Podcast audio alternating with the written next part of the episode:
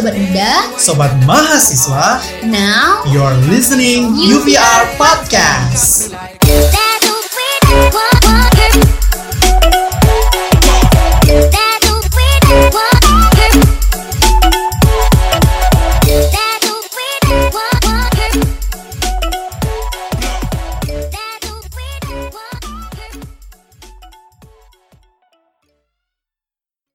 Mahasiswa, balik lagi di UVR Podcast, podcastnya mahasiswa Universitas Tanjung Pura Pontianak. Apa kabar nih sobat muda, sobat mahasiswa? Semoga sehat terus ya dan aktivitasnya lancar. Dan untuk sobat muda, sobat mahasiswa juga jangan lupa untuk terus menerapkan 3M, menggunakan masker, mencuci tangan, dan menjaga jarak supaya kita dapat memutus rantai penyebaran COVID-19 dan agar kita bisa beraktivitas seperti sedia kala. Nah, untuk sobat muda, sobat mahasiswa, kali ini Femia tidak sendiri nih sobat muda, sobat mahasiswa. Kali ini Femia yang akan nemenin sobat muda, sobat mahasiswa bersama Tiara Meta atau biasa disapa Lala. Ia merupakan duta anti narkoba 2019-2020.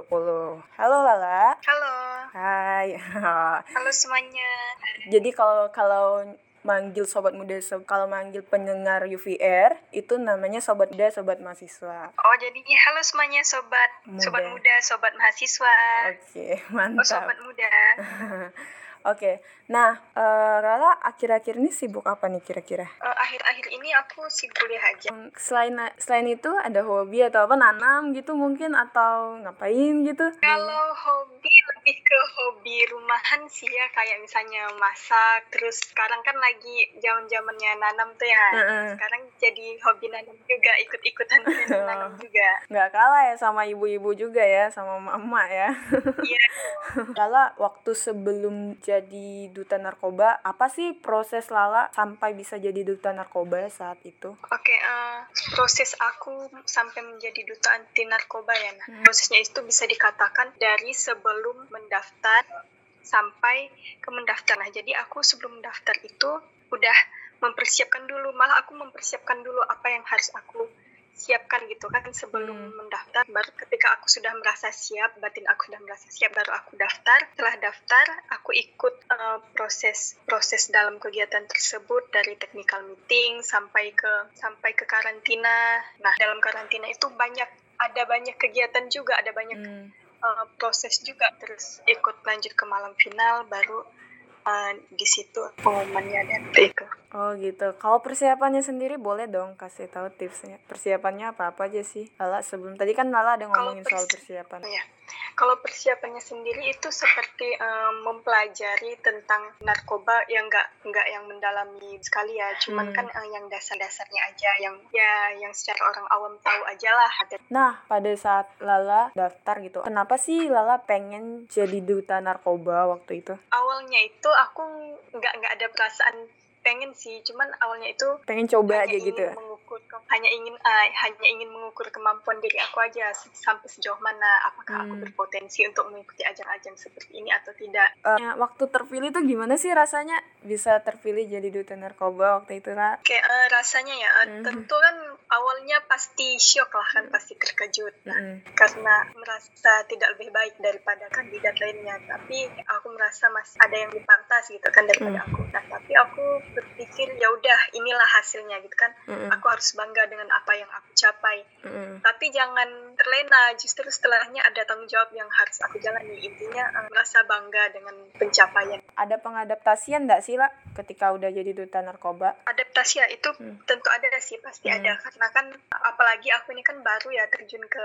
dunia pageant seperti ini kan sebelumnya belum pernah merasakan dan bagaimana Hmm. sih gitu kan belum pernah merasakan pengalamannya gitu Mm. pada awalnya aku bingung tuh harus bagaimana tapi untungnya ada kakak-kakak dari BNN dan senior-seniorku Mm. yang mendampingi aku dan teman-teman jadi tidak merasa canggung dan sangat mudah untuk beradaptasi awalnya memang bingung sih karena kan nggak pernah Oke, nah berikutnya nih lah Kira-kira pas kan Lala udah ada pengadaptasian nih. Apa saja sih proses Lala ketika menjadi duta narkoba? Pengalaman-pengalaman apa saja yang sudah Lala lakukan ketika menjadi duta narkoba waktu itu? Pengalaman mulai dari prosesnya ya, proses Hmm. dari awal aku duta anti narkoba ini. Prosesnya ini tidak mudah karena kita kan tahu yang dihadapi ini kan bukan masalah kecil ya. Ini adalah masalah yang sensitif, terutama untuk negara kita. Mm-mm. Bagaimana kita terus mengingatkan orang-orang di sekitar untuk tidak menyalahgunakan narkoba dan orang-orang masih banyak yang acuh tak acuh gitu dengan peringatan tersebut. Ini adalah salah satu hal yang sulit gitu Mm, aku dan teman-teman hadapi. mm, Tapi kan tentu saja kita nggak boleh berhenti ya. Kita akan tetap bersama-sama melawan narkoba. Cukup sebuah pengalaman yang cukup sebuah pengalaman yang sulit lah seperti itu karena kita ini kayak mengingatkan orang yang ngeyel gitu lah kan. mm. Orang taunya kalau narkoba itu cuman taunya nggak bagus gitu, tapi nggak nggak apa ya masih acuh acuh tak acuh gitu, masih Mm-mm. cuek aja gitu. Mm-mm. Sulit sih. Berarti masih banyak ya masyarakat yang dalam artian cuek terhadap isu ini ya terkait narkoba ini. Mungkin seperti ini, mungkin mereka itu tahu, tapi lebih lebih ke tidak peduli seperti itu. Mm-mm. Lebih ke tidak tahu tapi tidak peduli. Apa aja sih program kerja yang Lala lakukan supaya bisa menurunkan statistik dari penggunaan narkoba itu sendiri? Nah, untuk program kerjanya sendiri, aku ada beberapa. Eh, Dan aku ini lebih memilih untuk berhadapan langsung dengan teman-teman. Maksudnya teman-teman di sini adalah masyarakat dan orang-orang yang terdampak. Untuk program kerjanya, aku ada seminar, kunjungan, dan juga talk show online. Puji Tuhan, untuk seminarnya itu udah diadakan pada tanggal 23 Februari kemarin Hmm. FKIN. Dan itu kita kolaborasikan dengan teman-teman dari penggiat anti narkoba. Lalu juga ada kunjungan ke lapas anak, PLAT, dan SMK Negeri 6. Untuk masa pandemi ini kan agak sulit gitu kan, Mm. menemui banyak orang secara langsung dan ngurusnya juga susah gitu kan, nggak nggak bisa langsung diizin gitu. Mm-mm. Jadi untuk masa pandemi ini lebih lebih kita fokuskan ke talkshow online. Puji Tuhan juga eh, kita udah mengadakan beberapa kali talkshow online di Mm-mm. program kita di Duta itu ada bincang inspirasi seperti itu. Jadi karena pandemi memang harus online ya Lah untuk Iya. melaksanakan program kerjanya. Iya, karena kalau mau melakukan kunjungan juga kita eh, misalnya nggak nggak pandemi pun ini agak sulit ngurus izinnya, apalagi di saat pandemi seperti ini. Mm-mm. Karena untuk seminar kan nggak nggak mungkin ki- juga kita mengadakan pertemuan dengan banyak orang, Hmm. karena kita juga harus kolaborasi dengan pihak BNN-nya kan. Berarti- Kebetulan kemarin kita juga ada ngadain webinar itu dengan kakak-kakak dari BNN. Oh gitu. Berarti ini sebenarnya kalau bisa dilihat Lala jadi duta anti narkoba lalu tiba-tiba pandemi kan. Jadi punya tantangan tersendiri, tantangan yang cukup berbeda dari duta-duta yang lain waktu itu kan. Berarti cukup Iya, sangat sangat berbeda. Barulah untuk pertama kalinya. jadi harus tidak mau mau tidak mau harus menyesuaikan kan. Iya, kita harus tetap menyesuaikan. Oke, nah pengen nanya nih lah, eh, mungkin terkait narkoba, sebenarnya tuh orang awam tuh belum memahami apa itu narkoba secara baik dan benar. Mungkin Lala bisa jelaskan nggak sih narkoba tuh sebenarnya apa sih gitu, biar sobat muda sobat mahasiswa mungkin yang lupa atau apa bisa denger nih terkait mengingatkan sebenarnya narkoba itu apa. Oke, eh, narkoba itu apa? Nah, kalau eh, orang kan mungkin taunya cuman kayak obat-obatan yang jahat gitu kan. Mm-mm. Canduan, sakau gitu kan. Nah, Mm-mm. nah, narkoba ini sebenarnya itu singkatan dari narkotika, psikotropika, dan bahan lainnya. Dan sebenarnya ka- kalau yang kayak rokok, mungkin teman-teman so- sobat muda, sobat mahasiswa tahu ya rokok kan. Nah, Mm-mm. itu sebenarnya juga masuk narkoba karena dia bahan adiktif. Mm-mm. Cuman kenapa nggak nggak masuk apa nggak masuk barang ilegal karena dia kan eh, yang yang ilegal di sini di sini kan narkotika dan psikotropikanya yang Mm. eh, yang masuk golongan golongan golongan tersebut lah karena Mm. bahan adiktif ini masih masuk ke barang ilegalnya. Nah, untuk eh, narkotika dan psikotropika sendiri itu ada beberapa golongannya juga. Mm-mm. Kalau narkotika itu lebih lebih ke kayak obat-obatannya yang hasil olahannya. Kalau Hmm. psikotropika itu lebih ke bahan mentahnya. Nah, Mm-mm. Kayak segala opium, ganja. Kalau mayoritas pengguna penggunaan narkoba itu di kalangan mana aja sih lah? Kalau menurut data di BNN, apakah Oh, kalau kalangan pelajar, itu- atau pekerja atau kalangan yang lainnya? Kalau pengguna ini kan pengguna ini bisa merambah segala umur, Hmm. segala golongan usia kan. Nah, Hmm. tapi eh, kalau mayoritas itu ke kalangan remaja usia sekolah atau orang-orang yang muda gitulah. Mm-mm. Kenapa ke kalangan remaja usia sekolah? Eh, rentannya remaja usia sekolah sampai menengah dewasa ya. Nah, kenapa ke kalangan usia itu? Karena usia muda itu masih rentan cari tahu, Mm-mm. cari apa ya, dan masih ingin coba-coba gitu. Nah, dan kemudian menjadi berkelanjutan sampai usia mereka dewasa seperti itu. Oh. Tapi kalau eh, menurut dari datanya sih itu kan angkanya berubah-ubah ya. Tapi pasti paling banyaknya itu di angka rem- remaja, angka Hmm. usia-usia muda. ketika aku sekolah dulu aja terlihat gitu kalau teman-teman aku tuh pada pernah yang coba itu ada beberapa tidak tidak bisa disembunyikan lagi karena cukup banyak ya yang makai waktu itu karena sekarang juga saya Iya. saya juga tidak terlalu tahu soal itu. Dan kan ini macam-macam nih lah. Kadang ada yang ada yang kalau misalnya tidak mampu untuk beli kalau sejenis ganja kan itu kan mungkin mahal kali ya. Tapi kayak ada beberapa narkoba yang istilahnya obat-obatan diminum dalam diminum dengan kapasitas yang melebihi kapasitas yang ada gitu. Jadi diminum dengan melewati standar dari dokter. Jadi dia misalnya dia yang seharusnya minum sebiji, dia minum 10 biji gitu. Ada beberapa obat-obatan yang mereka lakukan untuk membuat halusinasi mereka supaya bisa ya seperti itu supaya bisa kalau itu bisa dimasukkan dalam narkoba nggak sih? Oh, kalau itu lebih ke penggolongannya. Nah, kalau narkotika ini kan dia ada beberapa penggolongannya. Nah, Hmm. itu di dalam penggolongannya itu, itu ada tingkatan ketergantungannya itu seberapa tinggi gitu kan. Nah, mungkin boleh aku jelaskan sedikit ya. Oh, Oke oke. Nah, oke untuk uh, narkotika golongan dia hanya dapat digunakan untuk tujuan pengembangan ilmu pengetahuan dan tidak digunakan untuk terapi. Kenapa tidak saya gunakan terapi? Karena tingkat ketergantungannya itu tinggi. Contoh narkotika golongan pertama ini ada heroin, ada kokain dan uh, ada koka, terus opium, Mm-mm. terus ganja juga. Nah, itu masuk yang golongan pertama. Nah, terus kalau yang untuk golongan kedua itu berhasiat untuk pengobatan. Mm-mm. Namun sebagai pilihan terakhir. Nah, Selain itu dapat digunakan untuk terapi, untuk pengembangan ilmu pengetahuan. Terus tingkat ketergantungannya itu tinggi juga sih. Ini tinggi juga. Nah, Mm-mm. Terus contohnya itu ada morfin, metadon, fentanyl. Satu lagi golongannya itu golongan ketiga. Nah, kalau golongan ketiga ini dia berhasiat untuk pengobatan, juga digunakan untuk terapi, dan tentunya dapat digunakan untuk pengembangan ilmu pengetahuan. Untuk tingkat ketergantungan ini dia eh, rendah. Mungkin pernah dengar ya kalau banyak remaja yang menggunakan kodein. Nah, kodein ini kan karena harganya murah, terus mudah didapat. Mm-mm. Nah, tadi kan dibilang karena dia masuk golongan ketiga karena Mm-mm. makanya sering digunakan karena ya itu harganya murah mudah didapat. Oh berarti itu obat kode ya kode ya itu yang sering Iya. digunakan sama pelajar. kode dia itu kode Kalau udah kayak gitu pasti tahu. ya ampun. ya itu banyak yang dipakai sama pelajar tuh dulu obat kode Berarti minumnya sampai sepuluhan pil bisa kali ya?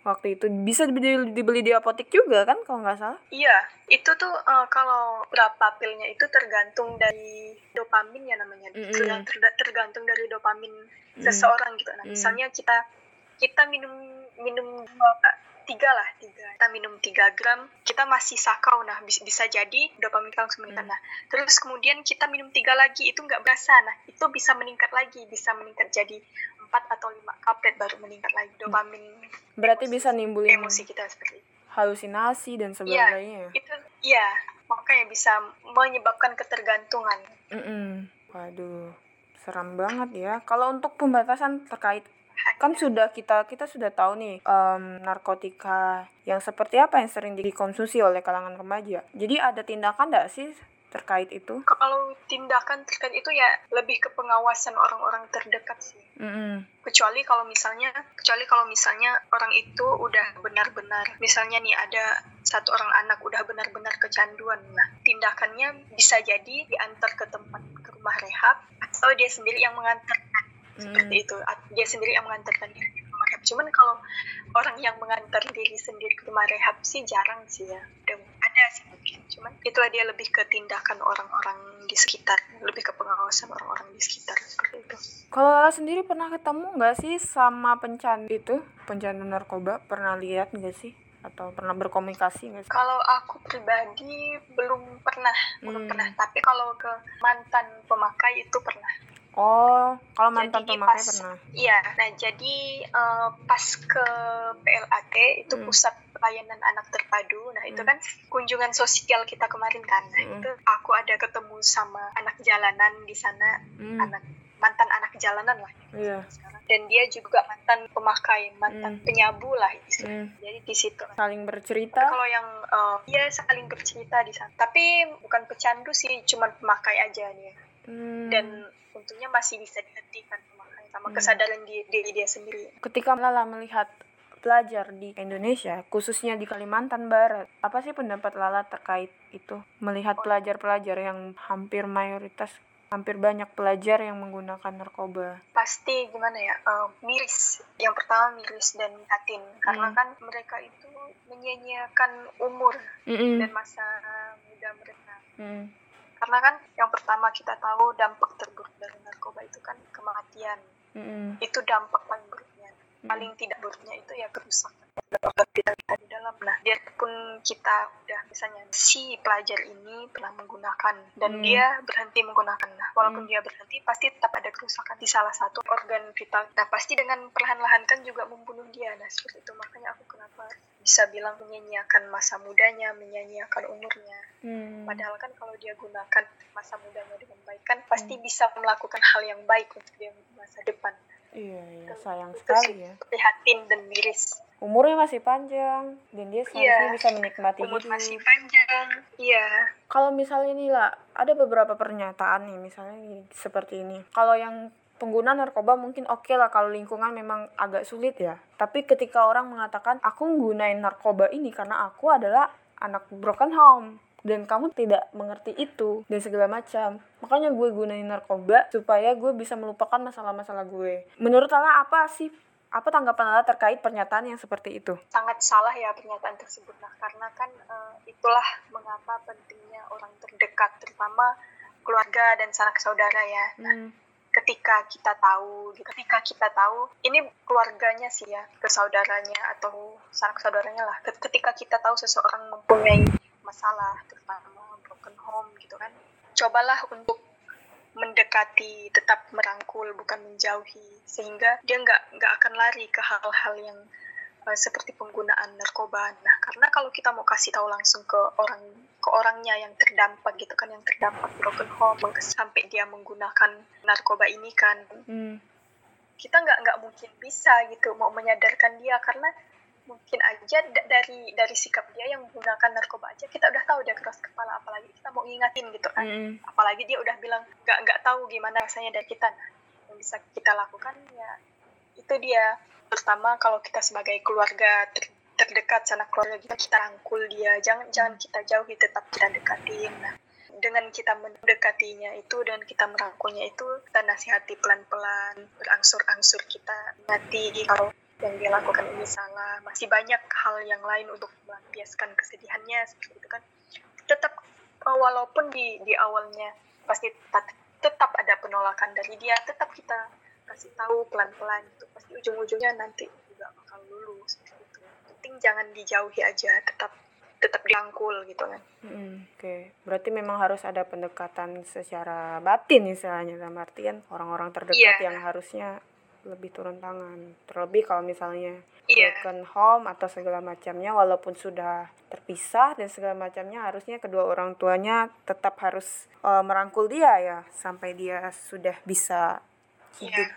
Keren banget sih sebenarnya. Kalau tadi Iya. kan Lala, tadi kan kita Lala udah ngomongin soal eh, dampak negatif dari narkoba itu sendiri. Mungkin bisa dijelaskan lebih jelas kali ya untuk dampak negatif terhadap narkoba itu sendiri supaya orang-orang tuh sudah tahu nih kalau yang mendengar itu sudah tahu dampaknya seperti ini seperti ini supaya mereka bisa mem- mempertimbangkan ketika dia menggunakan narkoba apa yang akan terjadi terhadap dirinya. Oke, eh, dampak negatif dari narkoba ya. Eh, Hmm. kalau menurut aku pribadi ya, dari apa yang aku pelajari, untuk dampak ne- negatifnya itu sendiri, ada dua kemungkinan. Yang pertama itu kerusakan, yang kedua itu eh, kematian. Nah, Hmm. kerusakannya sendiri, kerusakan kesehatan kita. Nah, kerusakan dari kesehatan mental dan kerusakan dari kesehatan fisik. Nah, Hmm. eh, untuk eh, dari kerusakan kesehatan fisik itu kan eh, dapat menyebabkan berbagai hal mulai dari kerusakan organ vital eh, yang yang paling umum aja deh nah kayak sabu itu bisa menyebabkan gigi ompong itu bener loh Oh, iya iya. pakai iya. sabu itu bisa menyebabkan gigi ompong Oke. kalau ada orang nih ya kalau mau pakai sabu ingat eh, bilangin aja gini emang kamu mau gigi kamu ompong gitu karena sabu itu bisa merusak Oke. merusak penampilan dan kesehatan nah terus Oke. eh, narkoba Selain juga bisa kita- menyebabkan dehidrasi gitu Oh, juga bisa menyebabkan dehidrasi terus eh, halusinasi Mm-mm. terus dan yang paling buruk itu kematian nah mm. kenapa Eh, tadi kan aku bilang dehidrasi ya kenapa bisa menyebabkan dehidrasi karena di dalam narkoba itu kan ada beberapa zat kimia gitu kan Mm-mm. Nah, eh, penyalahgunaan zat, tersebut itu dapat menyebabkan merusak merusak keseimbangan elektrolit. Mm-mm. Akibatnya badan kekurangan cairan, terus kalau badan kekurangan cairan terus menyebabkan dehidrasi. Nah, terus eh, ini terus terjadi gitu kan. Mm. Tubuh tubuh itu bakal kejang-kejang, terus muncul halusinasi, terus eh, perilaku yang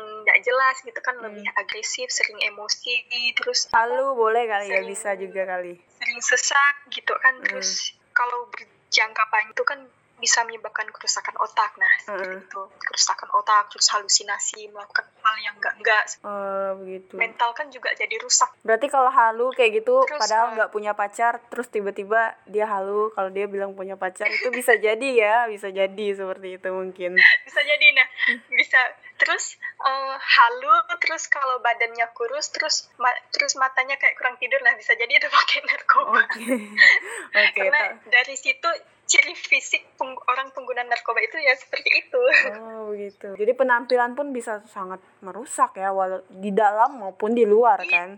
iya di dalam maupun di luar itu bisa rusak Mm-mm. terus eh, kualitas hidup juga pasti terganggu gitu Mm. kan Nah, karena ber- sama berdampak buruk kan bagi kondisi tubuh kalau kondisi kalau kondisi tubuh kita buruk kan yang nggak mungkin Mm. kita bakal menjalani hidup dengan baik Nah, kualitas hidup juga pasti terganggu Banyak sekali ya dampak negatifnya. terus ada iya juga kematian itu juga bisa karena overdosis ya overdosis karena itu tadi yang kayak aku bilang kan karena dia nggak misalnya udah pakai tiga nggak puas terus pakai lima gitu kan nggak puas terus dia bantai 10 gitu kan dia kasih 10 tablet biar puas biar memuaskan hasrat dia kan nah ujung-ujungnya overdosis lalu karena overdosis akibatnya fatal ya dia jadi kehilangan nyawanya gitu karena overdosis tersebut Oh, luar biasa. jadi paling buruk itu ya kematian. Selain dampak-dampak itu, pasti juga pasti ada dampak lainnya ketika kita membeli narkoba kan. Ketika kita mau narkoba,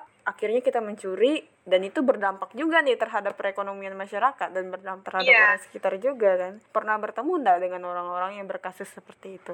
Pernah dengar atau bagaimana ceritanya? Kalau dengar sih sering ya, Hmm. kasusnya itu pasti pasti selalu pasti selalu kayak gini. Hmm. Dia sakau kan, sakau. Terus nggak ada sesuatu gitu lah kan untuk Hmm. memuaskan hasrat dia untuk pakai gitu kan. Mau Mm-mm. beli nggak ada uang, tapi nggak make sakau gitu kan. Nah, Hmm. kemungkinan yang bisa terjadi itu pertama dia stres sendiri, ngiris ngiris tangan dia sendiri, mengiris tubuh dia sendiri. Hmm. itu biar sakit rasa sakit sakaunya itu hilang nah terus kemungkinan kedua itu dia bertingkah laku agresif terus bertingkah laku tidak masuk akal dan ujung-ujungnya dia mencuri biar dapat duit biar Mm. dapat uang terus bisa membeli barang yang dia butuhkan untuk memenuhi has- hasrat dia pasti selalu seperti itu. Hmm. memang sering seperti itu. Itu pastinya merugikan orang lain apalagi juga kadang ada yang mencuri uang orang tuanya dan segala macamnya. Sangat miris ya. Iya itu pasti. Memang untuk kalau kalau nggak seperti itu pun tetap tetap merugikan orang lain Mm-mm. walaupun tidak mencuri untuk memenuhi hasrat dia. Mm-mm. karena dengan dia merusak tubuh dia sendiri pun pasti tetap ada orang lain yang ikut bertanggung jawab gitu kan. Oh iya Tuh sobat muda, sobat mahasiswa mikir-mikir lagi deh kalau misalnya ada yang nawarin atau apa gitu ya lah kan banyak orang nih macam-macam nih mau nawarin Iya. dan segala macamnya. Iya. Itu harus hati-hati deh. Jangan mikir enaknya doang, tapi dampaknya luar biasa sampai ke kehidupan kita. Antara hidup dan mati itu udah ndak ndak jauh lagi gitu. Oke lah, ketika orang-orang yang sedang misalnya dia nih sedang oke oke udah terjun di narkoba, udah terjun nih udah masuk dalam eh, masuk dalam dunia yang seperti itu dan dia sudah mengkonsumsi dan sebagainya macamnya. Apa yang harus dia lakukan supaya dia bisa kembali ke jalan yang benar? Oke, eh, satu-satunya jalan untuk satu-satunya jalan yaitu pemulihan. Hmm. pemulihan atau penyembuhan. Nah, bagaimana caranya itu pergi ke rumah rehab. Hmm. Nah, mungkin orang bakal berpikir, terutama pengguna ya, kalau mereka tertangkap atau atau orang ada yang tahu dia menggunakan eh, maaf, atau orang ada yang tahu dia menggunakan barang haram tersebut, mungkin pikirannya dia ditangkap terus dipenjara. Nah, padahal Hmm. enggak. Hmm. Nah, hal yang mungkin untuk dilakukan pertama menyerahkan diri sendiri ke rumah rehab. Nah, Hmm. Terus yang kemungkinan yang kedua itu dibawa sama keluarga atau saudara atau siapalah orang terdekat ke rumah rehab. Hmm. Di rumah rehab itu pun kita nggak bukannya dihakimi seperti itu enggak, Hmm. tapi memang dikasih Rehab, ya? treatment gitu kan, memang dikasih treatment penyembuhan gitu. Nah, treatmentnya ada beberapa rangkaian treatment, itu ada tahapannya, itu ada tahapan tersendiri ya treatmentnya itu itu mulai dari asesmen gitu Hmm. kan, asesmen baru ke treatmentnya 3 sampai 6 bulan. Nah, kalau nggak eh, kalau tidak berdampak gitu kan kalau tidak berdampak ke ke orangnya tersebut kalau belum belum mencapai titik penyembuhan itu bisa lagi dioper ke rumah rehab lainnya seperti itu. Oh, Jadi gitu. satu-satunya jalan untuk untuk memperbaiki diri dari Hmm. atau eh, untuk menyembuhkan diri dari penggunaan tersebut itu ke rumah rehab, direhabilitasi lah. seperti itu. Hmm. Oh, untuk penyembuhan sendiri, healing healing sendiri itu kemungkinan bisa, tapi kemungkinannya kecil karena pertama itu niat dari orangnya. Hmm. Karena kebanyakan orang yang menggunakan itu kan untuk dibawa ke rumah rehab aja niatnya itu kecil gitu kan, apalagi untuk menyembuhkan diri sendiri. Hmm. Jadi Oke. kemungkinannya kecil. Mungkin apa saran Lala untuk orang-orang terdekat untuk menyikapi orang-orang pecandu seperti itu? Saran aku ya, terutama untuk orang-orang terdekatnya yang Hmm. yang berhadapan langsung dengan candu yang punya teman gitu kan. Mm. Yang pertama kita jangan terpengaruh gitu kan, Mm. terpengaruh dengan dengan penggunaan narkoba tersebut. Jadi maksudnya jangan terpengaruh itu kita jangan ikut-ikutan kalau diajak untuk menggunakan narkoba. Nah, yang kedua jangan jauhi orang tersebut tapi Mm. kita rangkul gitu. Kalau yang tadi aku bilang kan jangan terpengaruh kan itu kan berarti dia dia yang ngajak Hmm. jangan, jangan sampai mau diajak nah tapi justru kita yang harus mengajak dia untuk ke ke pihak kita menjadi lebih baik gitu kan Hmm. terus terus dirangkul eh, jangan dijauhi jangan dihakimi tapi dinasehati dengan perlahan-lahan tapi dinasehati juga juga jangan di seolah-olah kita menggurui gitu. Mm. tidak kita coba eh, awalnya karena kan kita tahu mengubah seseorang kita nggak bisa langsung mengubah seperti itu. Kita harus masuk dulu ke dunia dia bukan maksudnya masuk ke cara berpikir dia kan. Nah set- setelah kita tahu cara berpikir dia seperti apa nah kita ikuti bagaimana cara uh, berkomunikasi dengan dia seperti itu. Biar biar masuk biar nyambung gitu kan. Hmm. biar dia juga oh oh dia sama nih komunikasinya cara komunikasinya dengan aku. Dia kayaknya nyambung lah kan sama aku. Jadi biar dia juga nyaman gitu kan mau mau bercerita Hmm. sama kita gitu kan. Nyambung gitu kan. Jadi nggak canggung gitu kan. Nah, setelah setelah masuk omongan gitu kan setelah klop gitu kan perlahan-lahan kita nasihati kita kasih tahu gitu.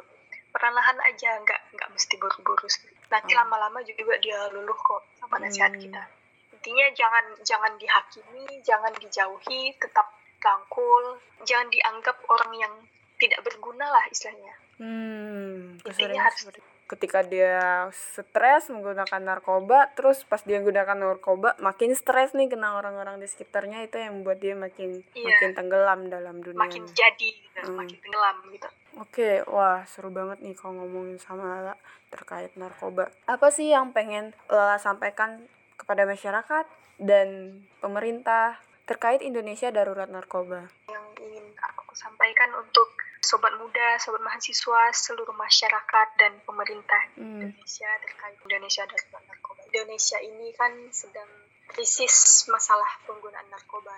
Untuk masyarakat jangan takut untuk menyuarakan anti narkoba. Hmm. Nah, ketika kita tahu di sekitar kita ada penyalahgunaan narkoba, segera lapor ke pihak yang berwenang Hmm. untuk pemerintah, oh ya eh, untuk masyarakat. Tadi kan ketika kita tahu ada penyalahgunaan di sekitar kita kan segera lapor kepada pemenang tanpa menghakimi terlebih dahulu. Biar Hmm. yang pihak berwenang aja yang, yang Hmm. menghakimi gitu kan. Kita cukup lapor aja.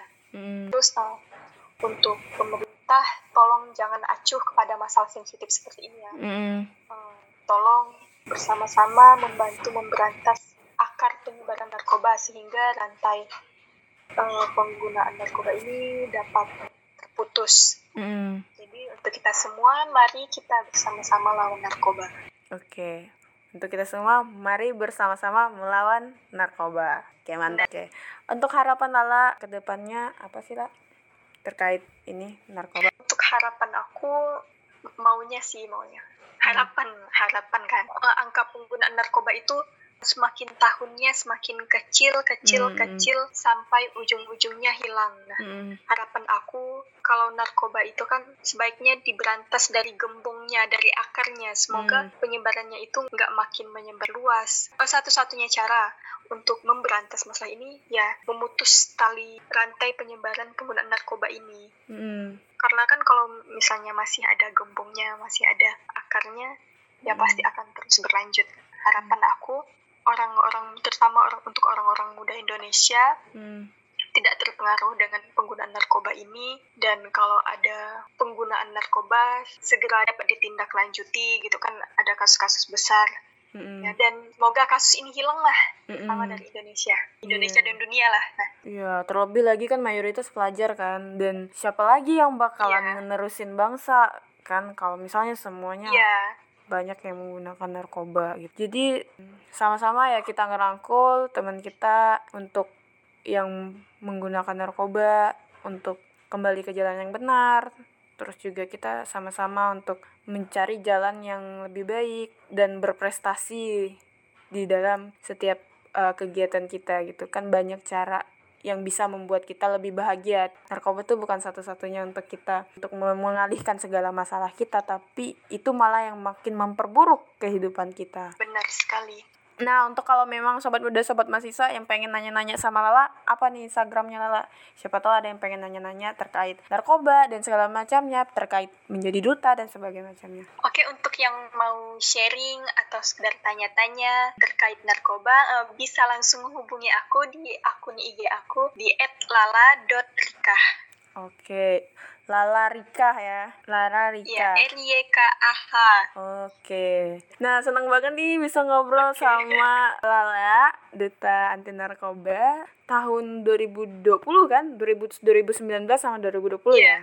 Betul? 2020. Oh, 2020 aja. Ber- 2020. Oh, berarti saya salah Iya. sebut tadi. Nah, senang banget. Nggak terasa nih, Lala. Sebenarnya masih banyak perbincangan yang pengen kita ngobrolin terkait narkoba karena terbatasan waktu. Karena memang kita harus cukupkan sa- sampai di sini. Jadi kalau untuk sobat muda, sobat mahasiswa, kalau memang pengen nanya-nanya, bisa langsung aja di DM-nya si Lala.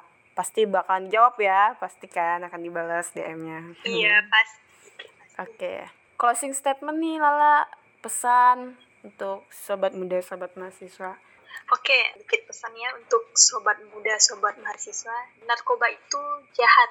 Narkoba itu membunuhmu. Nah, Jangan mati muda karena narkoba ya. Karena Indonesia masih membutuhkan jiwa-jiwa muda dan kreatif untuk membangun bangsa ini menjadi lebih baik. Dan tetaplah hidup, tetaplah sehat, tanpa narkoba, buat bangga orang tua, nusa, dan bangsa. Generasi Indonesia, stop narkoba, saya anti narkoba. Hidup 100% tanpa, tanpa narkoba.